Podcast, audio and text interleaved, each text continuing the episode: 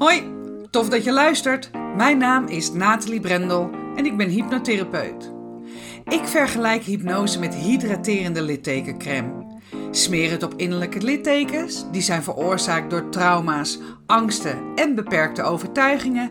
En het litteken kan weer soepel worden. De pijn kan eruit. In deze podcast ga ik, naast hypnose, op zoek naar andere hydraterende littekencremes. Want wat is er allemaal te vinden in het alternatieve therapieëncircuit? Ik ga in gesprek met de beste specialisten. Hoe zijn zij met hun smeerseltjes in aanraking gekomen? Wat was het moment dat ze dachten: dit is te gek, hier ga ik in verder? En wat doet het precies? En ik spreek ervaringsdeskundigen. Waarom zijn ze juist deze therapievorm gaan volgen? En wat heeft het ze opgeleverd? Kortom, de verhalen achter de kremmetjes. Welkom bij Smeren met Brendel.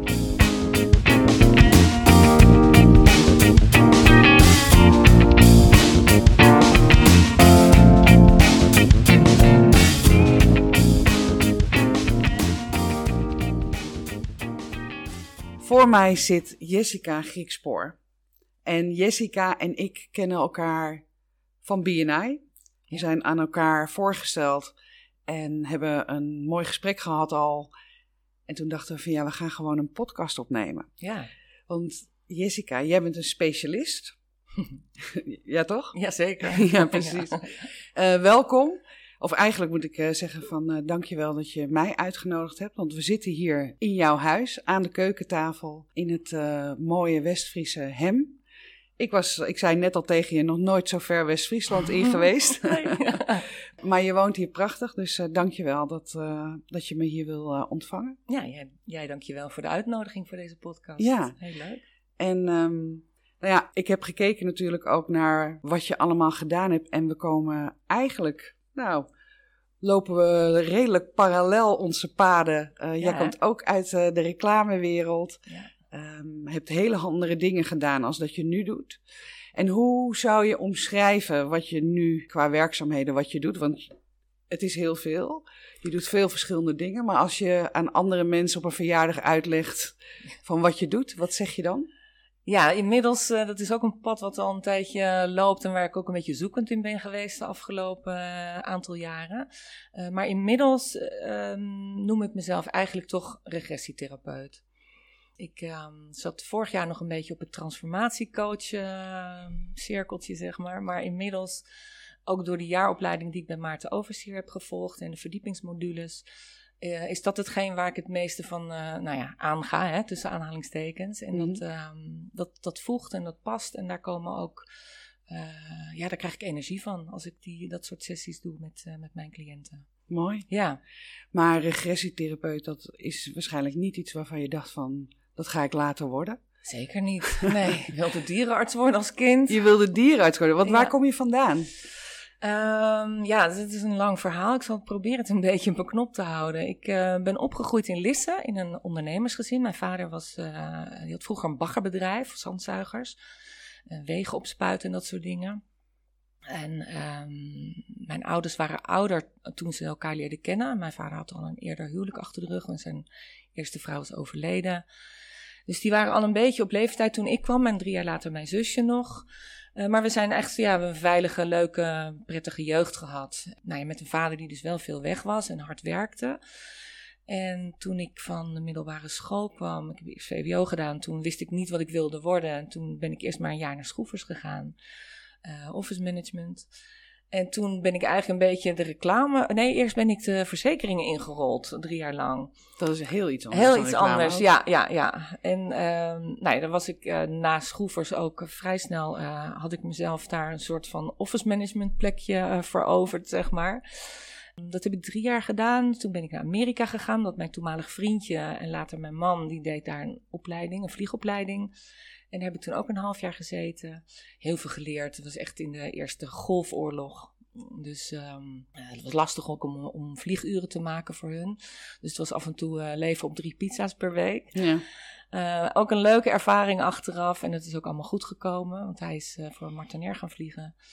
En ik ben, toen ik terugkwam, dacht ik van, wat vind ik nou echt leuk? En dat was de reclame. Dus toen ben ik uh, de reclame ingerold. Um, bij onder andere Result gewerkt, uh, op het McDonald's-account. Heel veel leuke mensen en uh, mooie dingen ge geleerd en mooie mensen leren kennen. In die periode, hè? Want je gaat er in een ja. rap tempo. rap tempo doorheen. Want je bent opgegroeid dus in Lissy. Je hebt één jonger zusje. Ja. Je bent daar ook naar school gegaan. Ja. Toen dat je naar Amerika ging en ging werken, ben je toen ook in Lisse blijven wonen? In die buurt? Of ben je... Ik was voordat ik naar Amerika ga, dus toen ik in de verzekeringen zat, ben ik uh, in Hillegom gaan wonen met een, een, vriend en een vriendin. Dus uh, we deelden gewoon een flat met z'n drietjes. En toen ik naar mijn vriendje in Amerika verhuisde, toen ben ik daar weggegaan en bij terugkomst weer even bij papa en mama gaan wonen. Ja. En daarna, Hoe oud ben je dan? Waar, dit was in 1990, dus toen was ik nou ja, halverwege het eind 20, zeg maar. Oké. Okay. Ja, dus nou ja, toen kwam ik in de reclame terecht. Da daarna via de reclame bij reclameafdelingen van onder andere KPN. Uh, stafafdeling, ook een superleuke tijd gehad. En toen heb ik mijn eigen eerste huis gekocht. Als een appartement trouwens. En daar kwam mijn vriendje toen bij mij inwonen. En wij zijn altijd door de jaren heen uh, samen verder gegaan. Op een gegeven moment, na heel veel tijd, uh, zijn we getrouwd. En toen hebben we samen uh, eerst een huis in Hillegom gebouwd. En daarna hebben we dit hier gebouwd. En um, ja, qua werk, wat heb ik na de KPN gedaan? Oh ja, toen werd mijn vader, die kreeg last van zijn, van zijn hart. En toen heb ik niet gehinderd door enige kennis, zijn bedrijf overgenomen. En dat was een bedrijf inmiddels in de metaal. Dus hij was uit de bagger? Uh, ja, in de jaren zeventig heeft hij dat allemaal verkocht. En toen heeft hij een uh, oud bedrijfje uit uh, Haarlem overgenomen. In de um, ja, metaalbewerking en metaal, kleinmetaal. En daar werkte toen ik het overnam, ik weet iets van zeven man ja, dat was, dat was echt zo van, nou ja, echt niet gehinderd door enige kennis, maar wel met een redelijke bagage en wat ik door de jaren heen natuurlijk allemaal geleerd had. Dus ik ben toen alle klanten afgegaan en heb gezegd dat ik het ging doen. En uh, ja, dan heb je ook wel een hoge gunfactor natuurlijk, gewoon het begin De dochter van? Ja, nou vooral als jong meisje in de metaalwereld. Ja, dat, dat lijkt was vrij me ook, uniek ja. en al die mannen vonden dat leuk. Dus um, die gunden mij ook echt opdrachten. Dus ik heb dat bedrijf weer een beetje op de rit gezet. En dat heb ik 15 jaar gedaan. Uiteindelijk ook gefuseerd met uh, andere, twee andere bedrijven. Was je in die periode, hè, want we zitten hier omdat je zegt van nou, ik ben eigenlijk regressietherapeut. Hè? Dit, Ja. dat is heel ver weg Heel ver weg. eh, van eh metaalbewerkingsbedrijf. ja. Was je in die periode wel al bezig met persoonlijke ontwikkeling? Of stond dat heel ver van je af? Daar heb ik echt nooit op die manier bij stilgestaan. Ik vond wel altijd uitdagingen heel leuk. Dus ik vond het wel leuk om mezelf echt uit mijn comfortzone te halen en nieuwe dingen te proberen. Maar niet vanuit een soort onbewuste uh, groei voor mezelf. Uh, maar wel vanuit groei vanuit mijn hoofd, zeg maar. Dus ik was wel altijd heel mentaal. Dus ik had wel iets van, uh, hè, daar leren we weer van. En uh, dit kan ik wel. Ook echt gewoon niet gehinderd door beperkingen of beperkende overtuiging. Ik had altijd iets van, als je het wil, dan kan je het gewoon. Waar komt dat vandaan, denk je? Die overtuiging die je zo had? Er zijn heel veel mensen die heel veel belemmerende overtuigingen hebben. Ja. En waar, daardoor blijven doen wat ze altijd Ja. al deden. Ja, ik denk, eh, mijn vader, die was wel altijd, kan niet, bestaat niet. Dat, die, dat zei hij ook vaak, maar of hij dat nou echt zelf zo leefde, dat weet ik niet. Maar die zei wel altijd van, als je, het maakt niet uit wat je gaat doen als je maar gelukkig wordt. Dus nou, dat komt pas later, echt in zijn volle omvang eh, komt dat binnen. Maar ik heb wel altijd van datgene wat ik wilde, dat ging ik gewoon doen. En was je daar dan ook gelukkig in?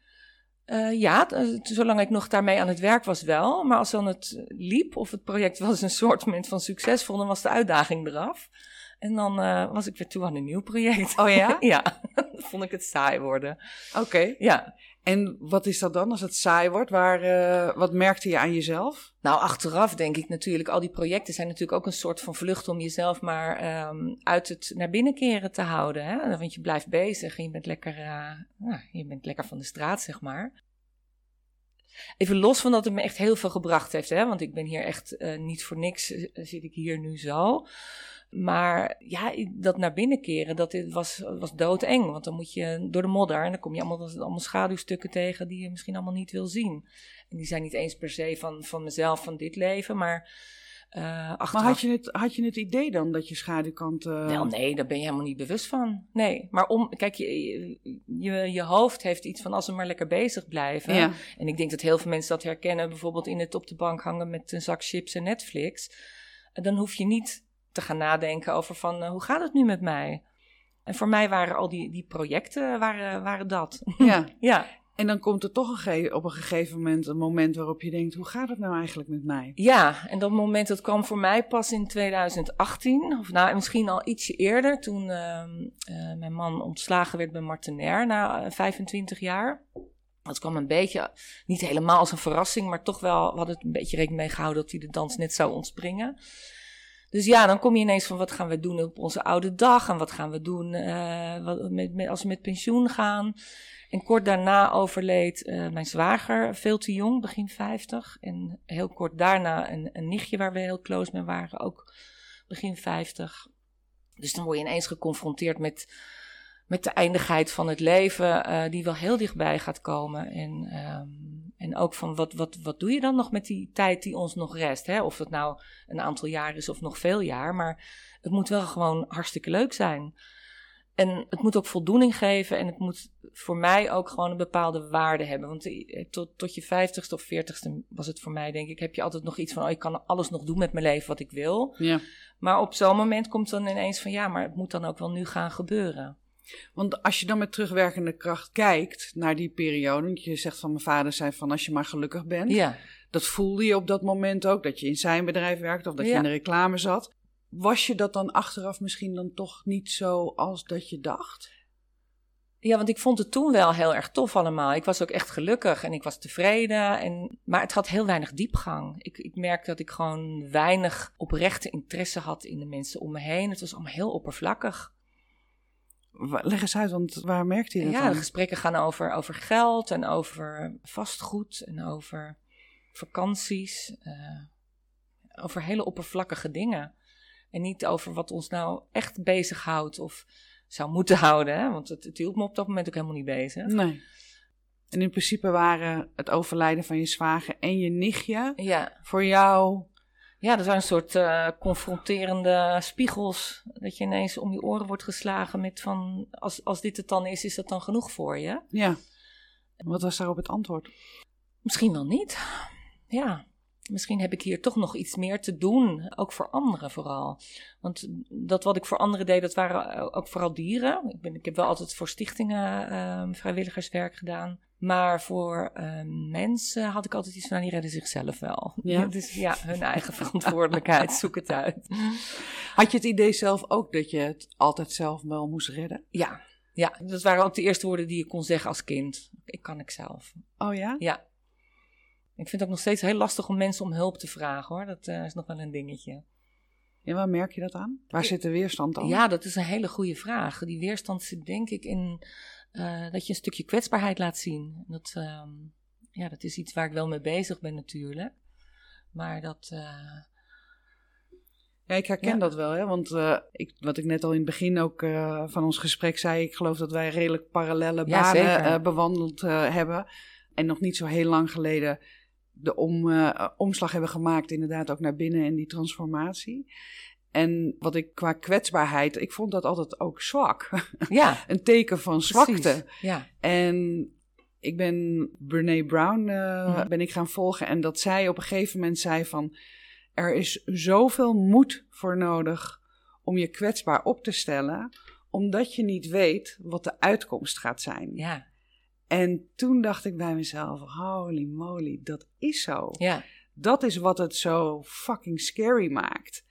Je weet het niet. Nee. En uh, dat het dus moedig is, dat um, realiseer ik me nu dus ook steeds meer. En is voor mij ook echt wel een um, uitnodiging om me kwetsbaar op te stellen. Dat ik bij mezelf denk van, oh, het is heel moedig, heel ja. moedig wat ik nu doe, om me zo kwetsbaar op te stellen.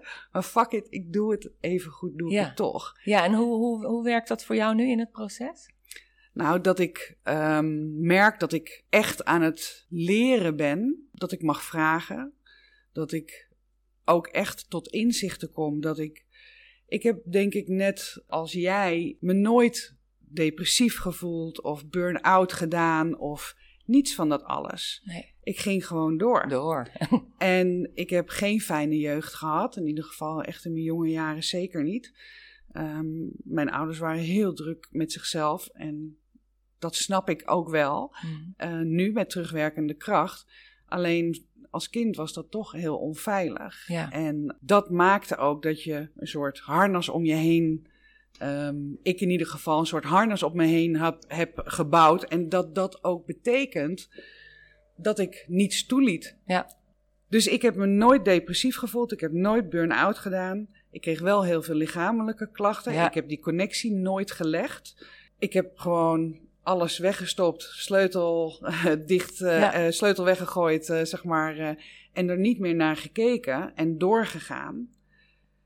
Terwijl ik me wel realiseer nu dat ik heel veel patronen uit die periode heb, Ja. die ik nu nog steeds gewoon doe. Dus ondanks dat je niet depressief bent, doe je toch bepaalde dingen die eigenlijk ja, die ontstaan zijn uh, vanuit onveiligheid. Bang bent om verlaten te worden. Ja. En dat, uh, ja, dat, dat zijn leerprocessen. ja. Dat merk ik echt heel erg. Of erg, ik merk dus heel sterk dat ik daar um, nog werk op te doen heb. ja. ja. Maar het is mooi dat je dat zegt, want we hebben vaak, hè, zoals wij dan altijd maar gewoon met doorgaan en vanuit je hoofd, helemaal niet door dat, uh, want ik zeg wel, ik heb een fijne jeugd gehad. Maar achteraf zie ik ook dat ik daar natuurlijk ook heel erg patronen in heb ontwikkeld van uh, een soort van onveiligheid en scannen. Wat hebben mijn ouders nodig? Die waren natuurlijk allebei ook in de oorlog, hebben ze best wel wat dingetjes meegemaakt, uh, waardoor zij allebei getraumatiseerd waren. En um, daar ben ik gewoon als kind feilloos op gaan intunen van wat heeft papa nodig en wat heeft mama nodig. Ja. En maar dat, dat zie ik pas sinds kort. Ja. Ik had, weet je, en uh, ik heb op een gegeven moment heb ik ook uh, zei van wat zijn je trauma's? Ik heb helemaal geen trauma's. Totdat ik gewoon eens ging nadenken en denk van ja, ik heb wel ooit een jongetje in brand zien vliegen in de, op de kleuterschool. Ik heb wel ooit mensen zien verbranden in twee huizen verder van waar ik woonde. En ja, dat is natuurlijk best ook traumatisch. Ja, precies. Maar uh, dat heb ik gewoon nooit bij stilgestaan. Weet Nee. je, dat gaat allemaal, uh, gaat inderdaad in het kastje achter je en de deurtje gaat dicht. Ja, En, uh, en we gaan door. ja. Ja. Nou ja, en, en wat ik nu ook wel leer is dat trauma, ik bedoel, dit zijn echt grote dingen. Als ik kijk naar mijn eigen jeugd, zijn dat best wel grote dingen. Maar trauma kan ook in iets kleins zitten. Zeker, ja. Uh, wat voor de een als traumatisch wordt ervaren, hoeft voor de ander nog Klopt. niet. Maar een baby die schrikt of uh, Ja. kan al een uh, traumatische ervaring eh, zijn. Ja. Waar, waardoor er bepaalde reacties komen en er een patroon ontstaat. Even terug, hè, want waar waren we? We waren bij uh, dat je. Die ellenlange loopbaan. die, die, uh, je was bij je ellenlange loopbaan. Uh, uh, maar het overlijden van je nichtje, het overlijden van je zwager, Ja. dat dat voor jou uiteindelijk het moment is geweest waarop je dacht van joh, ik, Nou- heb, ik heb wat meer te doen. Ja, nou, ik merkte dat ik in een soort ehm, ja, emotionele meltdown terechtgekomen was. Ik moest echt om het minst of geringste huilen. En toen ben ik wat meer ja, deep soul diving gaan Ben je wel doen. blijven werken gewoon? Ja, ja, ik had een uh, bedrijf. Ik was binnen huisarchitect inmiddels, weer wat anders. En um, dat deed ik sinds 2009. Dus ik ben gewoon blijven werken, ik was zelfstandig. Dus dat deed ik gewoon tussen de bedrijven door. En Ja, uh, een beetje, beetje emotionele toestanden moeten niet in de weg staan van uh, het werk, want dat gaat gewoon door.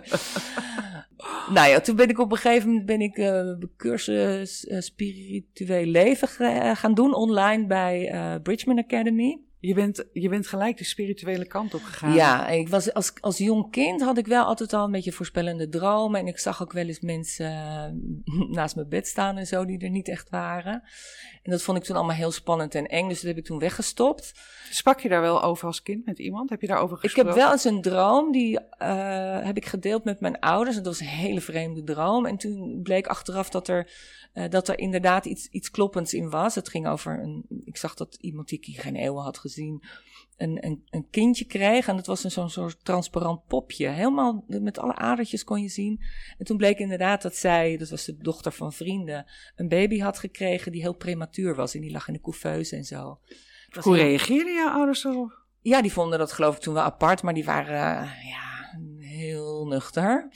Dus um, er werd ook niet hysterisch over gedaan of zo, maar ja, het is gewoon verder niks, niks belangrijks. Ja. Nee. nee. Dus dat heb je weg, weggestopt. Dat, Ja. Ja, en daarna, eh, mijn, mijn eh, vri- vriend en man eh, daarna, die vonden dat ook allemaal heel erg vaag en zweverig. Dus ja, ik heb dat gewoon al die jaren gewoon niks meer mee gedaan Nee. en weggeduwd. En nou ja, goed, toen op een gegeven moment dat spiritueel leven. En toen kreeg ik van hun op een gegeven moment, was ik echt wel toe aan, aan iets, een tijdje even voor mezelf. En toen kwam, kwam, kreeg ik een mail over een uh, vakantieretreat op Terra Nova. En dat heb ik toen heb ik zo op de knop gedrukt, want ik had iets van dat is wat ik zocht. Ja. En uh, toen ben ik daar een week in mijn eentje lekker op een berg gaan zitten. Want dat, uh, wat deed je daar? Wat was dat dan wat je zocht? Wat zocht je? Nou, ik wilde gewoon even, even weg uit uh, alle verantwoordelijkheid hier. Ik heb hier natuurlijk een hele boerderij met allemaal beesten. En uh, nou, ik was toen nog samen met mijn man, we zijn inmiddels uit elkaar. Maar ik zocht daar verdieping en naar binnen keren. En gewoon tijd met mezelf. En gewoon eens uit gaan zoeken van wie ben ik en wat wil ik en wat heb ik nodig. En daar was die vakantieretraite gewoon echt een hele mooie opening voor. Deden we elke dag meditaties en yoga en uh, nou, zwemmen in het meer. En uh, mooie gesprekken met andere mensen. En ook het leren dat uh, emoties en huilen, dat dat mag. dat was op zich ook een eye-opener. Nou, eigenlijk juist niet, want je gaat er echt niet uitzien. Dat was voor mij ook altijd een reden om maar niet te huilen. ik denk, van, dan kan ik, kan ik straks geen boodschappen doen. Nee. nou ja, wat ik bijvoorbeeld had met huilen... en daar kwam ik pas later achter dat ik dat altijd deed... ik ging de tafel van vier opzetten, zeggen als ik voelde dat ik tranen kreeg. Werd. Ja. ja. En dan op het moment dat ik bij 32 was, dan was het weer weggeëpt. Ja. ja. Wegdrukken. Nou ja, gewoon een mechanisme. Automatisch ja. die tafel van vier. En waarom de tafel van vier? Misschien heb ik dat ooit eens een keer ergens gehoord... dat het een hele slimme move is om je emoties te onderdrukken. ja. I don't know.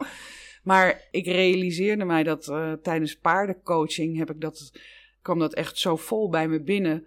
Ik stond in de bak met een paard en een Shetland pony. en dat paard dat duwt zo met zijn neus tegen mijn hoofd en tegen mijn buik. En die coach die zegt van, goh, zit jij veel in je hoofd en niet in je lijf? En op dat moment komen de tranen, ik voel die emotie opkomen, de tranen komen. En ik realiseer me ook dat ik gelijk begin Te met tellen, de tafel van ja. vier. En ik denk, ik sta hier in een paardenbak met een Shetland pony en een paard. En nog Ja. sta ik mezelf niet toe om deze emotie te voelen. Mm. En dat was voor mij echt wel een uitnodiging om. En toen was ik dus al hypnotherapeut. en- Maar dat was voor mij echt wel de uitnodiging om gewoon echt ook Ja. verder goed naar mezelf te gaan kijken. Ja. Ja, ja, en het is ook zo lekker als het gewoon eindelijk echt mag. Als je iets voelt opkomen dat je denkt van, oh wat grappig, wat zou dat zijn? Want als je het omarmt, dan laat het je los. precies. Ja, en wij, ik heb dat ook altijd weggeduwd. En nu heb ik iets van, oh wat heerlijk, ik, heb, ik voel mijn emotie opkomen, wat zou dat zijn? Ja, En je mooi. hoeft er ook niet altijd meteen achter te komen. Soms is het gewoon wat het is en dan is het ook goed. Precies. Ja, ja dat Maar- is wel fijn. Maar Terra Nova, daar kwam je. Ja, Terra Nova. En toen, ehm, nou ja, goed. eh, Uiteindelijk is het gekomen, eh, ben ik ook nog een keer teruggegaan voor een eh, transformatieweek. Eh, dus dat was echt een transformatieretraite. Nou, dat is echt heel intensief en mind-blowing wat daar allemaal gebeurde. Dus toen had ik iets, hier wil ik meer van. En toen heb ik me ingeschreven voor de opleiding transformatiecoach. Bij Eh, in- Bridgman. bij Bridgman Aca- Academy. eh, in eerste instantie puur voor, me, voor mezelf. Echt voor, voor mijn eigen ontwikkeling. En om daarvan te leren en te groeien. En om met al die mooie mensen verder naar binnen te gaan. Maar ja, gaandeweg moet je natuurlijk ook met andere mensen gaan oefenen. En toen had ik iets van, ja, moet ik dat gaan doen? Ik die helemaal geen interesse heeft in anderen. Dan moet ik, moet ik gewoon zitten eh, graven in iemands uh, zielenroerselen. Maar eh, vanaf de allereerste proefcliënt, zoals dat dan heet, eh, had ik iets van, die, die, die mensen zag ik weggaan. En toen had ik iets van, oh, ze zijn echt een stuk lichter en blijer en gelukkiger. Ja. En ook dat ik zag hoe ze zich naar mij openden en dat ze zich kwetsbaar gingen opstellen. Ik vond dat zo hartverwarmend. ja, was je verwonderd? Ja, ja, ja. Ja. Ja. Ik denk van, wat een, mensen kunnen best wel oké zijn. Het zijn niet allemaal enge, enge, domme mensen. Erg, ja. Ja, En toen, want je denkt ik ga die coachopleiding doen bij Bridgman. Had je toen ook al het idee van ik stop met binnenhuisarchitectuur. Dit wordt mijn nieuwe ja, pad. ik had wel vrij snel eh, de, het besef dat ik wel een, een praktijk wilde, of ja, iets van een bewustzijnscentrum of een praktijk. Wist, de vorm ben ik nog steeds een beetje zoekende in. Dus de vorm wist ik nog niet, maar ik wist wel dat ik met dit werk, dat het gewoon bij mij wel heel erg resoneert in wat ik hier te doen heb. Mhm. Dus daar voelde ik wel iets wat, wat geraakt werd en waar ik ook echt een passie voor begon te voelen. En ik had iets van, nou in eerste instantie als je dat gaat opbouwen, laat ik nog even die binnenhuisarchitectuur erbij lopen. Want hè, je, moet het, moet natuurlijk wel een beetje nog ergens geld verdienen ook. Maar um, al vrij snel werd duidelijk dat, dat die passie, die heb ik niet met, met het binnenhuisarchitectuur. En dat heb ik hier wel mee. Heb je in die periode ook, want je zegt ik wilde zelf naar binnen, dat was in eerste instantie het doel. Ja. Niet zozeer om mensen leuk te gaan vinden, maar vooral ook te kijken van... Uh, bijkomstigheid. Uh, ja, dat is een fijne bijkomstigheid. Maar als je kijkt dan naar wat heb je voor jezelf um, geleerd? Waar, waar, kwam je, tot welke ontdekkingen kwam je zelf in die periode dat je ook die opleiding volgde? Ja, ik kwam tot de ontdekking dat ik altijd um, heel veel muurtjes om me heen had. Uit, uit een soort van veiligheid en om maar niet geraakt en gekwetst te kunnen worden.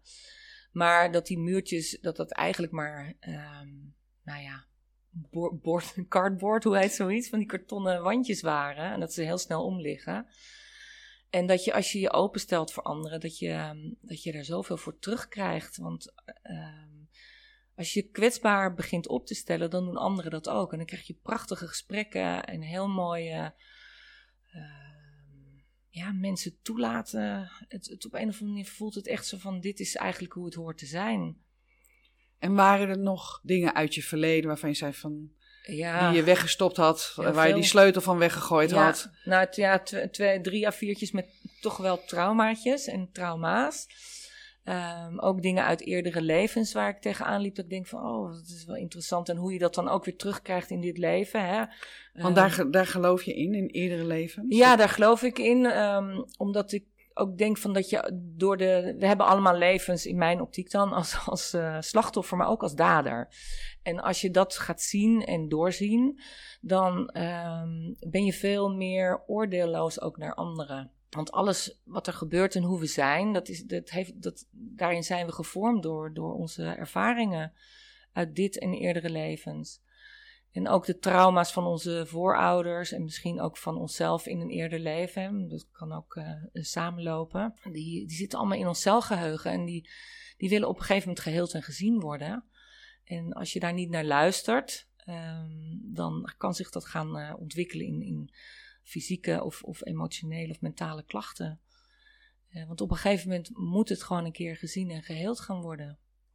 Want als je dat niet doet, je ziet natuurlijk ook genoeg mensen om je heen die dat niet doen. Of die nee, en voor sommigen. Daar niet naar uh, kijken. Kijk, ik zeg niet altijd dat, het, dat je er iemand bij nodig hebt. Hè, sommige mensen die komen zichzelf dan ergens tegen en die gaan daar naar kijken. En die, je kan heel veel zelf doen, absoluut. Um, maar soms is het ook handig om er even iemand bij te, bij te hebben die je dan een, even op weg helpt. Om, om juist die pijn en die dingen aan te gaan kijken. En als je dan begrip krijgt voor waar het vandaan komt of hoe dat ooit ontstaan is. Um, met name de oorlog en de kerk hebben, hebben in het leven van onze uh, grootouders en over, overgrootouders een grote rol gespeeld. Zeker. Ook in hoe behoudend je kunt zijn, in, in hoe je je gedraagt. En als je dat niet snapt, dan blijft opa, die lul die zijn gezin uh, in de steek liet in, uh, in de oorlog. En op het moment dat je dat wel gaat zien, dan heelt dat in zo'n heel familiesysteem. Maar het kan in de, hè, als je het niet doet, dan, dan, ja, dan krijg je klachten. Dan kun je ziek worden. Dus het is bewustwording. Zeker, het is bewustwording en groei, innerlijke groei. Ja. In welke mate voel jij nu dat je innerlijk gegroeid bent? Ja, ik heb, ik heb ook dit wel als een project opgepakt, dit hele traject. Want uh, dan zet ik ook mijn tanden er weer in. En ik heb iets van, het moet, het moet snel en het moet goed en het moet uh, groot en meeslepend. uh, en dat is, is ook wel een soort rode draad in mijn leven. Dus daar af en toe ben ik dan teleurgesteld dat het ook in hele kleine dingetjes kan.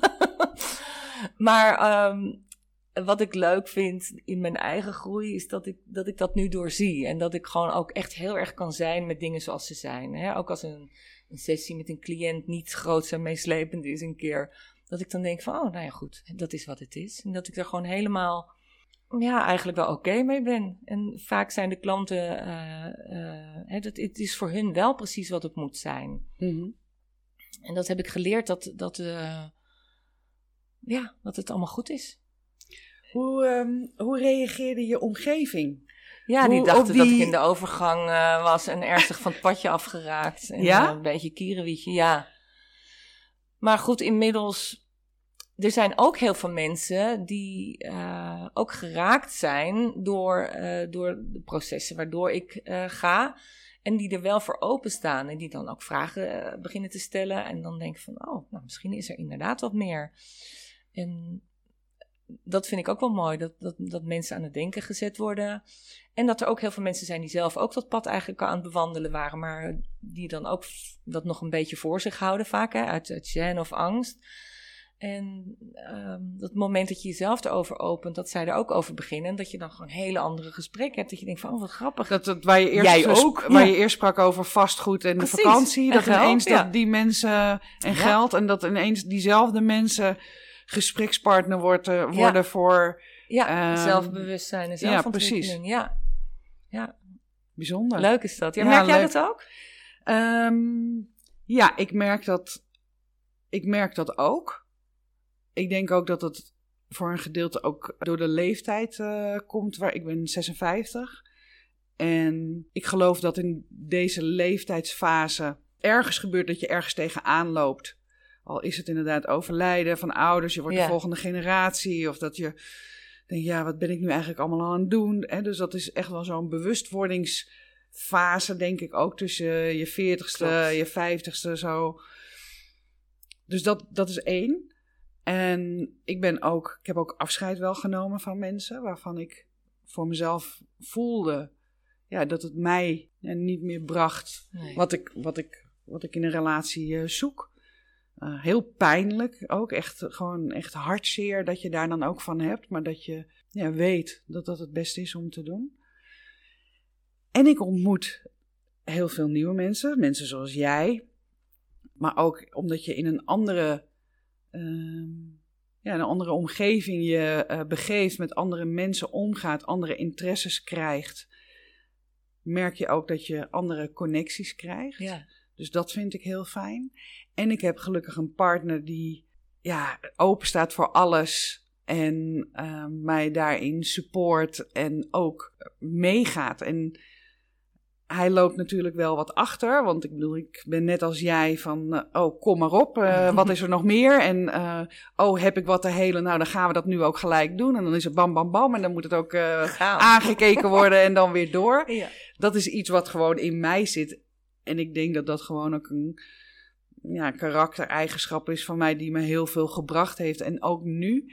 Want ik ben niet iemand die heel erg blijft hangen in dingen slachtoffergevoel heeft, helemaal niet van het alles. Maar ik ga wel door, dus ik, ik voel ook en ik, realiseer me ook dat ik soms wat doordender uh, daarin. En dat, uh, dat hij daar naar kijkt en hij is ook wat, uh, ja, wat rustiger daarin. Maar hij volgt en komt, heeft zijn eigen pad ook te bewandelen. En dat is wel wat ik me dus ook realiseer. Dat ja, ik heb mijn pad te lopen en hij ja. heeft dat van hem. En dat geldt voor mijn kinderen net zo. Ik heb uh, drie zonen, waarvan de een best wel nieuwsgierig is naar een aantal dingen. En uh, uh, Wim Hof ademoefeningen doet. En, en ik heb er twee die denken van nou, mam, het zal wel. we houden van je. Ja. Maar ehm, het zal wel. En ik ben me wel bewust en ik realiseer me ook dat mijn transformatie toch invloed heeft op, ook op hen, op, ook op de kinderen die denken van nou, uh, uh, ik hoef niet zo nodig bij jou in de stoel te zitten, omdat ik gewoon verander. Ja, klopt. Ja. Wat voor mij heel helend werkt, is dat het idee dat als ik mijn shit oplos, dat ik het ook oplos voor hen. En dat, weet je, dat het stopt bij mij. Ja, zoals de natives, uh, Native Americans ook zeggen, hè, van uh, alles wat wij oplossen in onszelf en opschonen, dat werkt door naar de volgende zeven generaties. Precies. En sterker ook nog zeven generaties voor ons terug ja, in de precies. lijn. En dat is natuurlijk prachtig als je, als je dat weet. Ja. Doe het niet voor jezelf, doe het dan in ieder geval nog voor je kinderen. Ja, ja. nou dat. Ja. Dus dat, uh, um, en dat is voor mij ook wel een aanmoediging om gewoon door te gaan en ook ja, die schaduwkanten aan te kijken of in ieder geval de ja, ermee aan de gang te gaan en, en me be- veel bewuster te zijn van hoe ik me gedraag en waar dat vandaan komt. Ja. Ja. ja, je kan ook niet meer terug, hè? Ik bedoel, je zou Nee. niet eens willen, maar... Nee, maar ik had wel laatst met iemand, eh, met mijn coach had ik het erover, dat ik zei van ja, het was ook wel eens lekker om gewoon het niet te, niet te weten. Ja, En gewoon, fat, dumb and happy. eh. Ja, Ja. en gewoon lekker te drinken en te roken en te Ja. doen en eh, Heerlijk. Te, te, te, te rammen en weet je wel, zonder dat je denkt van ja, waar ben ik nou, weet je, dat, het was... Ja, het was ook wel overzichtelijk op Ja, een of andere heel, manier. eh, En ik voelde ook wel dat ik echt wel ja, bezig was met leven. Ja. dus, eh, en nu alles reflecteren en overal, ja, dat, dat, ehm, ja, dat kan soms best heel vermoeiend zijn. Ja. Ja, dus ik verlang niet terug naar die periode, want ik was lichamelijk gewoon er niet goed aan toe. Mijn kop zat vol ontsteking, mijn handen lagen open. Ja. Ik had een tenniselleboog waar ik niet van afkwam. Ik was te zwaar. Het was, weet je, dus lichamelijk was er van alles aan de hand. ja, Ik had dat nog niet op dat moment gekoppeld aan mijn mentale welzijn. Maar in een eerdere podcast zeg ik ook dat ik denk van ja, als ik zo door was gegaan, ja, dan had op een gegeven moment eh, mijn lichaam ook gezegd van nou, eh, hey, eh, je komt er wel uit, Ja. Maar we blijven nu even liggen. ja, Ik precies. ga nu helemaal niks meer doen. Ja. Dus dat ik waarschijnlijk ook in een soort burn-out-achtig, dat ik dat had gaan doen. Hmm. Hè, om maar niet verder te hoeven. Dus ja, ik ben heel blij dat ik ben wie ik ben. En dat ik gewoon op het moment dat ik het signaleer, denk: oké, Ja, dit, is, dit is iets waar ik aan heb te werken. En go. ja. En dat je het dan ook op kan lossen. Maar het is ook, eh, weet je, het is, er is ook nog iets van een gulden middenweg. Hè? We kunnen natuurlijk gewoon, eh, we zijn hier niet voor straf. Ik bedoel, eh, Nee, de bedoeling is dat we er ook echt wel wat leuks van maken. Ja. Maar wel gewoon vanuit een bepaald bewustzijn. Ja, En natuurlijk moet je gewoon af en toe lekker je wijntje en je sigaretje, als je er zin in hebt, kunnen nemen. Het is niet zo dat we ineens alleen nog maar mediterend op blote voet op een berg zitten. nee. Uh, maar juist, juist die gulden middenweg is mooi. Gewoon dat je ook die verdieping kunt zoeken. En ook uh, als je dat wijntje dan neemt, denk je van doe ik dit echt omdat ik er gewoon nu echt even gewoon lekker van geniet? Of is het om, om iets weg te duwen of iets niet aan te willen kijken? Ja, en precies. daar, daar gaat het om. Ja, Ja. Nee, helemaal eens. Ja. Ja. Hey, ehm, Hmm. regressietherapie. Ja. Wat is dat? Ja, dat, het, dat heeft vele vormen bij mij in de praktijk. Um, maar officieel is het, het, teruggaan in de tijd. Um, het kan eigenlijk ook nog uh, verderop gaan in de tijd zijn, maar doorgaans gaan we terug in de tijd.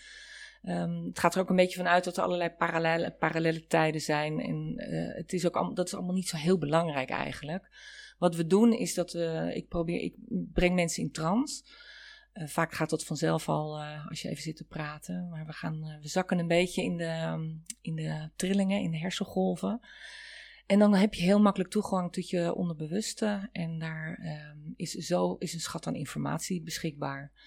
Dus onder andere van waarom doe ik wat ik doe. Is dat de invloed van oma nog, die ooit door meneer Pastoor op een verkeerde manier behandeld is. Uh, ja, het kan van alles zijn. En soms kom je in eerdere levens uh, waarin je overleden bent in de loopgraven. Uh, soms kom je in daderlevens terecht waar je uh, vrouwen of mannen misbruikt of mishandeld hebt. Of waar je iemand zijn kop hebt afgehakt. Uh, het kan van alles zijn en het verklaart heel vaak waarom we in dit leven doen wat we doen of voelen wat we voelen. Ja, want het zijn best wel heftige ja, zijn hele ervaringen die je, ja. die je nu noemt. Ja, en dan moet je ook echt wel met, met respect naar kijken. En uh, met, ook met heel veel begrip en zonder oordeel. Dus sowieso zonder oordeel van mij, maar ook door degene die dit dan aankijkt. Uh, dat je er gewoon vanuit een begrip van hoe dat dan zo gekomen is. Als je er op die manier naar kunt kijken en ook dat leven op een manier, uh, hè, dat je het overlijden in dat leven kunt, echt kunt herbeleven. Dus dat het besef er ook is dat je toen bent overleden. Bijvoorbeeld in een loopgraaf met een, met een, uh, door mosterdgas of door een granaatscherf in je nek. Dat je um, op het besef dat, dat, dat je daar toen niet levend bent uitgekomen, dat is er vaak niet. Waardoor je met dat trauma van die uh, granaatscherf in je, in je ruggenwervel constant uh, pijn hebt in je, in je linkerarm of zo. Eh, en op het moment dat je, want op het moment dat je, zolang je die pijn voelt, leef je nog. Hè? Die overtuiging van die ziel op dat moment, uh, die maakt dat wij nu alsmaar die pijn blijven voelen. Want dan op het moment dat je die pijn blijft voelen, leef je nog. En op het moment dat je teruggaat naar die, die loopgraaf en zegt van, uh, maar heb je het nou gered? Nou, nee, hè? nee, oké, dus ik ben overleden. Oké, zeg dat nog maar een keer. Dus ik ben overleden. En dat besef, dat is gewoon superhelend. Van ik heb het niet gered daar. En merken mensen dan gelijk ook dat de pijn uh, verdwijnt? Vaak wel. Uh, het kan ook zijn dat dat leven alweer een herinnering was aan een trauma daarvoor. Dus vaak kun je dan ook nog kijken van wat, wat zit er daar dan nog voor. Maar vaak brengt het al heel veel verlichting. En kom je altijd uit in vorige levens? Want ik kan me ook voorstellen nee. dat er mensen zijn die denken bij zichzelf van nou, ik, uh, Jessica. Ja, ja nee. ik, het, het, uh, ik, ik voel ook... wel dat er dingen zitten, maar dat uh, ik de vorige levens daar. Nee, ik kom, soms kom ik helemaal niet verder dan dit leven. En of, of komen we niet verder dan dit leven. soms zijn er in de jeugd al dingen gebeurd waar gewoon al zoveel shit aan de hand is. En waardoor er allerlei muurtjes zijn opgemetseld, zeg maar. Waardoor mensen zichzelf hebben opgesloten binnen hun beperkende overtuigingen. Dus ja, soms komen we in de jeugd terecht, of soms komen we op een paar jaar geleden uit. Mm-hmm. Ik had laatst iemand die, um, die, die had een ongeluk gehad waardoor zijn rechterarm verlamd is.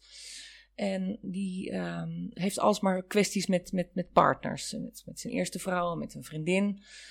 Nou, daar kwamen we eigenlijk op uit van die rechterarm staat voor je, rechts is mannelijke kant en links is je vrouwelijke kant.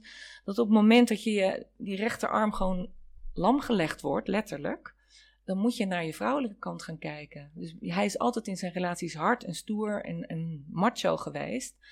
En nu is het gewoon eens tijd om zijn zachte en kwetsbare kant, waar we het begin van het gesprek ook al over hadden, die kwetsbare kant te gaan laten zien. Die vrouwelijke kant. En uh, dat daar vaak de sleutel ligt tot uh, verdieping in je relaties. Hoe we met anderen omgaan.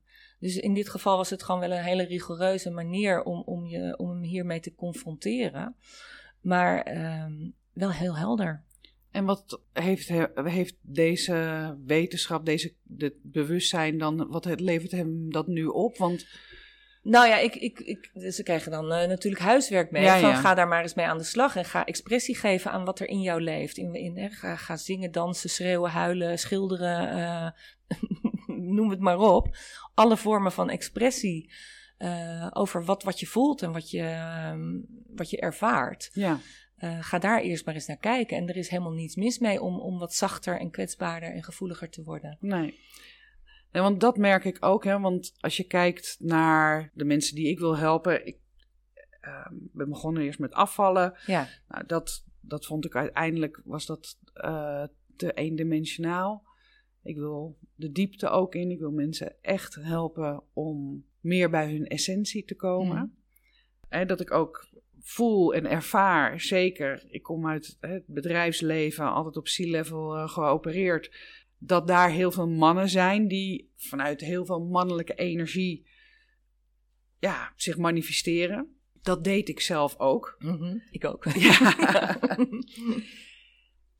en zeg maar die balans tussen mannelijke en vrouwelijke energie. Ik merk nu ook dat er dus heel veel vrouwen zijn. En ik denk dat dat ook wel is waar ik toegevoegde waarde kan leveren. Omdat ik dat pad zelf nog aan het, ook, hè, aan het bewandelen ben. Maar ik ben al wat verder ook in dat traject natuurlijk door alles wat ik de afgelopen jaren geleerd heb.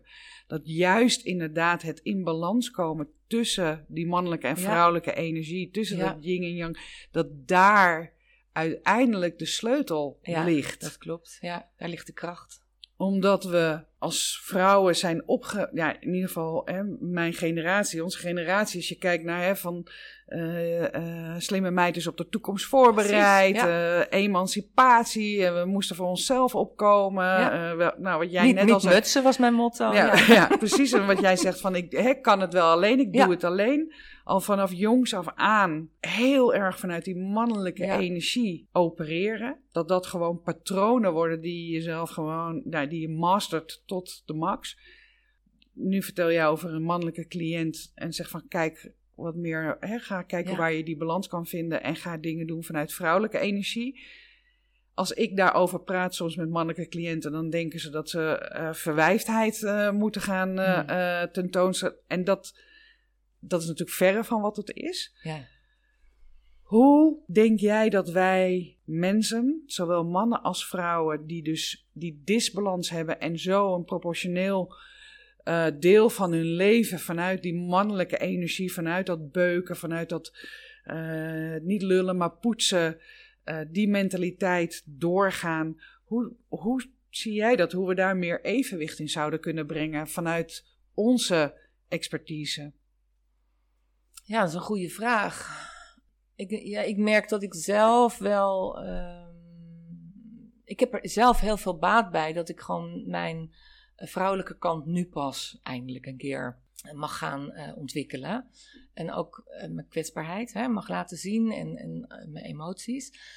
En vanuit dat krijg ik dus ook veel mannelijke klanten. Want die haken natuurlijk heel erg aan op mijn mannelijke energie. Maar die pakken dat dan op een of andere manier ook wel heel snel op. Dat heeft niets met verwijfdheid te maken natuurlijk. Nee. Of met, met, met echte vrouwelijkheid. Maar het gaat juist over die zachtheid. En, en vanuit een intrinsieke waarde uh, naar buiten treden. En ik denk dat mensen, wat, wat je net ook al zei, Wim Hof, hè, die doet daar natuurlijk echt wel uh, heel veel goed werk in. Want dat is natuurlijk wel stoer om in een koud bad te gaan zitten. Maar die doet ook mediteren en ademwerk. En daardoor komen ook al heel veel mannen wel in contact met, met, met dit werk. En wordt het allemaal wat toegankelijker voor, voor de stoere macho man om daar toch ook eens naar te gaan kijken. En ik denk wel, voor mijn gevoel rollen ze er wel steeds meer geleidelijk aan in. En zien ze ook wat het kan brengen. En ook cirkels, hè, mannencirkels Ja, en groepen. Precies, ja. Eh mannenenergie, dat zijn zulke mooie cirkels als je dat, als je dat een keertje meemaakt. Het is echt waanzinnig. Ik maak dat natuurlijk niet van heel dichtbij mee, want ik mag er niet bij. Maar mannenwerk is, is prachtig om te zien. En ehm ja, ik denk dat dat vooral toch mond tot mond moet gaan. Want, um, en ze, ze googelen natuurlijk ook wel, maar hoe, hoe gaan we ze bereiken en hoe brengen we dat in balans? Ja, met z'n allen. Ja, dat, dat denk ik ook inderdaad met z'n allen. Wat levert het uiteindelijk op? He, dat, ik denk dat, dat ze Ja. daar ook heel gevoelig voor zijn, zeker in de fase waarin ze dan nu nog zitten. En wat ik ook merk, en daar, ik had het daar vorige keer ook over met iemand. Ik spreek ook ervaringsdeskundigen, mannen die dus uiteindelijk op een punt komen waarvan ze zeggen: Ja, dit gaat nu op deze manier niet verder. Ik heb gewoon innerlijk werk te doen om een prettiger leven Ja. te hebben. Dat zij toch ergens allemaal een soort rock bottom hebben bereikt. Of het is iets fysieks, dat ze iets aan hun hart krijgen of iets dergelijks. Of hun partner loopt bij ze weg. Of ineens is het werk waarvan ze dachten dat dat eh, was wie ze was, waarmee ze zich identificeerden, Ja. dat wegviel. En ik ben eigenlijk ja, misschien wel zoekende van wat zou een mooie uitnodiging kunnen zijn aan mensen om al voordat je die Op de bodem ligt. op die bodem Ja, ligt. ja. Want dat is dan een langere weg die je te Mhm. gaan hebt. En hoe mooi is het als je vanuit een bepaalde, ja, dat je al ergens op een bepaald niveau bent in balans en dat je je oké voelt, om dan juist die verdiepingsslag te gaan maken en te kijken van, hé, hey, wat heb ik nog aan innerlijk werk te doen? Ja, ik, ik zou aan, aan, eigenlijk aan iedereen de uitnodiging willen geven van ehm, kom eens uit je comfortzone. Want eh, hè, de groei ligt juist in, in de spannende dingen en, en de dingen gaan doen die eigenlijk eng zijn. En op het moment dat je dat gaat doen, dan kom je vanzelf in, in een bepaalde groei terecht. En of je daar nou wel of niet iemand bij nodig hebt om je daarbij te helpen. Ik denk dat het makkelijker is om als je uit je comfortzone komt, als je denkt van oh, ik zou dat wel willen, maar dat durf ik niet. Er zijn altijd manieren, want hè, mensen hebben allemaal verantwoordelijkheden en een, je hebt je baan nodig en Ja. je hebt je gezin en je kinderen moeten studeren. Dus er zijn allerlei redenen om het niet te doen. Maar er zijn ook manieren om, er, om het wel te doen op een manier waarop het voor iedereen eh, werkbaar kan. Dus ga eens gewoon creatief kijken naar wat je graag zou willen. En ja, bedenk een manier om, om je dromen na te gaan jagen. En dit gaat dan voor de mensen die nog niet op de bodem liggen. Hè? Want Ja, ja. als je op de bodem zit, dan heb je helemaal geen dromen meer vaak. Want dat, dan, dat is echt een heel traject om daar weer te komen dan. Dus eh, juist om, ga je mooiste leven leven. En kijk wat je tegenkomt en ga daarmee aan het werk. Hoe lastig af en toe ook. Want juist die... eh, eh, zoals de Tig, Thich Nhat Han zegt van zonder modder geen lotus. Geen lotus, ja precies. Dat is zo. Soms moet je gewoon even door de, door de derry. En het, het is niet altijd even leuk, maar het is soms een rollercoaster. Maar het is wel heel gaaf als je ook ziet hoe je daarbij groeit en wat je ervan leert. En ja, ik kan daar wel met, met, met heel veel dankbaarheid naar kijken. Ja. Het, is, het is echt een rollercoaster geweest de afgelopen jaren. Maar ik vond het wel een prachtige reis. Ja, precies. Ja. En wat, wat jij ook doet, uh, net als ik natuurlijk vanuit hypnose, en je gebruikt ook hypnose, maar die trance staat, dat onbewuste. Ik merk dat ik heb laatst een uh, college gegeven gewoon over wat is hypnose. En mensen denken echt gewoon nog Rasti Rostelli ja, en, en citroenen eten. Citroenen eten ja. en uh, als een uh, kippen tokkend op een podium staan. En dat is het ook, hè? Want Rasti is natuurlijk een waanzinnig goede hypno hypnotiseur. Daar geen misverstand over. Maar juist in dat onbewuste, hè, 95% van alles wat we doen, doe, doen we onbewust.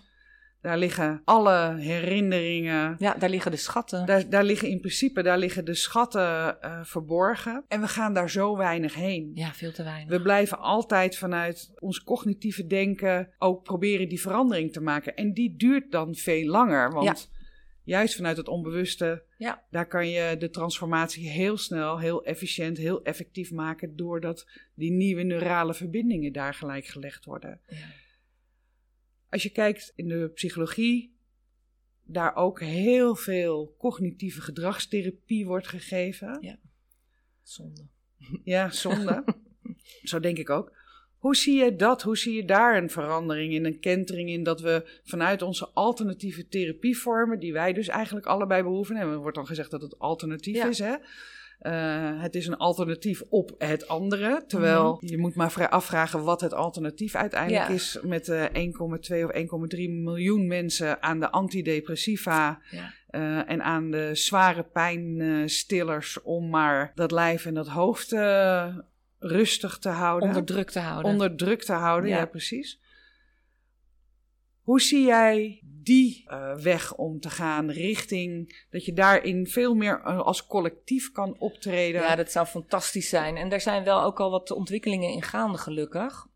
Kijk maar naar de wachtlijsten hè, die, uh, met, bij de GGZ. Ja, dat is ongelooflijk. Um, ik weet dat bijvoorbeeld Bram Bakker, dat, uh, ja. die, is, die is daar heel, um, ja, eigenlijk een voorloper in. Die heeft zich een beetje gedistanceerd van het, uh, het, uh, het, oorspronkelijke gebeuren. En die is nu heel erg ook op Terra Nova en met de Bridgman Academy samen. doen zij ook um, retraites, ook voor zorgprofessionals, ook voor psychologen, ja. psychiaters, om gewoon die verbinding te maken met de mensen als geheel. Want er wordt eigenlijk ook in de hele medische sector alleen maar gekeken naar de klacht. En niet van waar komt die klacht dan vandaan? En op welke lagen van ons mens zijn zit dat dan allemaal? Want je hebt nooit alleen maar een klacht fysiek. Dat zit ook op je mentale en op je emotionele en op je spirituele laag.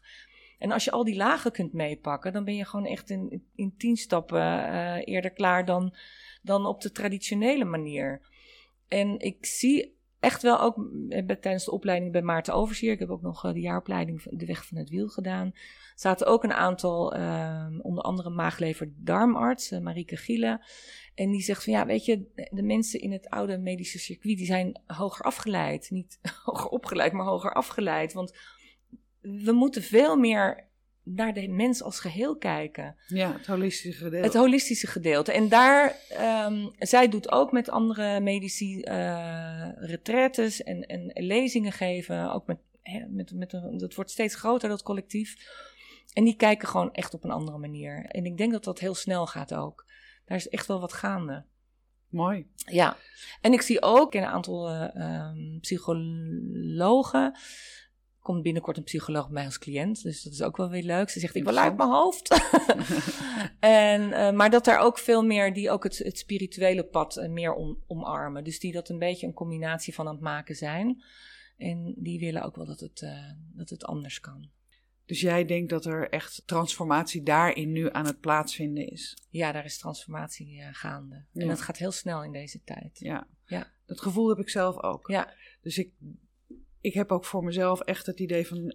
Dat, heb ik, dat had ik op een gegeven moment, van ik heb iets te geven. Ja. Heb me in het begin best wel een soort malle appie eh, gevoeld. Ook in mijn oude, in mijn oude ja, omgeving, Scene. met een oude scene. Ja. Durfde op sommige momenten niet eens te zeggen dat ik hypnotherapeut eh, ben. Of daar in ieder geval niet over te praten. Mensen gingen dat voor mij ook uit de weg. Van, oh jeetje, wat, eh, hè, wat doet die Nathalie nou ineens raar? Zweefteef. Zweefteef, ja dat. En ik merk wel dat er steeds meer interesse ook in komt. Ja. Dat steeds meer mensen zoiets hebben van, oké, hey. En ook naar mij kijkend. Laatst zei iemand die mij kent uit het bedrijfsleven. Ja, dat helpt wel, hè? En die tegen mij zei van, Nathalie, als ik nog maar, als ik een glimp van de ontspanning krijg, Ja. als die jij nu hebt op je gezicht, je bent zo veranderd qua uiterlijk. Ze zegt dan, dan, ja, weet je, dan is het me al heel veel waard. Ja. ja, maar ik denk juist dat mensen zoals jij en, en, en ik uit de corporate eh, omgeving die dit gaan doen. Het is heel verleidelijk om het lekker voor jezelf te houden en niet te laten weten dat je er bent. Maar ik denk dat we juist gewoon oud in die open moeten komen om te laten zien dat het niet zo gek is allemaal. Nee, precies. Nee, we zijn echt niet ineens kierenwiet geworden. Nee, nee. Nee. we, we, we doen goede dingen volgens Ja, we mij. doen goede dingen. Ja. Als ik zie hoe blij mensen hier en hoe inderdaad met een he- totaal andere blik in hun ogen eh ze hier de praktijk uitwandelen. En dat, dat zie jij ook Ja. natuurlijk. Dan denk je van, ja, dat, dat is gewoon eh, prachtig. Ja. Ja. Ik ben ook echt, ik kan nog zo verwonderd zijn zelf over de resultaten die Ja. behaald worden. Ja? Dat mensen, ik zeg het, mijn stoel heet de stoel der verandering, eh, noem ik hem ook. mooi. Eh, en ehm, dat ze daarin gaan zitten en dan na anderhalf uur eruit stappen en gewoon zo anders Ja. denken, voelen, ervaren, eruit zien. ja, eruit zien. Dat ik ook echt gewoon soms in mijn stoel zit dat ik ben, Ja. what the fuck, hoe, hoe dan? Ja, mooi is dat, ja, hè? dat is, dat is Ja. fantastisch. Ik had laatst ook iemand die deed de ogen open. Ik zeg, jeetje, ik zeg, je moet echt even in de spiegel gaan Ja. kijken. Het Ja, is gewoon een andere persoon. ja, Ja. ja, echt heel bijzonder. En dat heb ik echt nog nooit gehad bij al die miljoenen die ik eh, bespaard heb als nee, eh, keken ze eh, nooit zo blij. inkoper. Keken ze wel blij, maar Niet niet, zo. niet zo, niet zo blij, nee, nee. Dus ehm, Hm. ja, mooi. Ja, En ehm, ja, ik denk dat we vooral ook door moeten gaan met dit werk en het ook vooral moeten benoemen. Ja, ja, jij hebt daar natuurlijk gewoon op dit moment met dit een, een hele mooie modus in gevonden. Dus ik, Ja. je doet echt eh heldenwerk. Dank je wel Heel daarvoor. mooi, ja. En ik ben heel blij dat jij met mij dit gesprek eh, wilde aangaan. Nee, dankjewel. Ik vond het heel erg leuk om te doen. Oké, en ehm, ja, mochten de mensen geïnteresseerd zijn, ik zal jouw gegevens in de show notes eh, zetten, dus dat ze ook contact met je op kunnen nemen. Dat is altijd goed. Ja, Dankjewel. ja jij bedankt. Oké, dankjewel Nathalie. Heel graag gedaan. Leuk.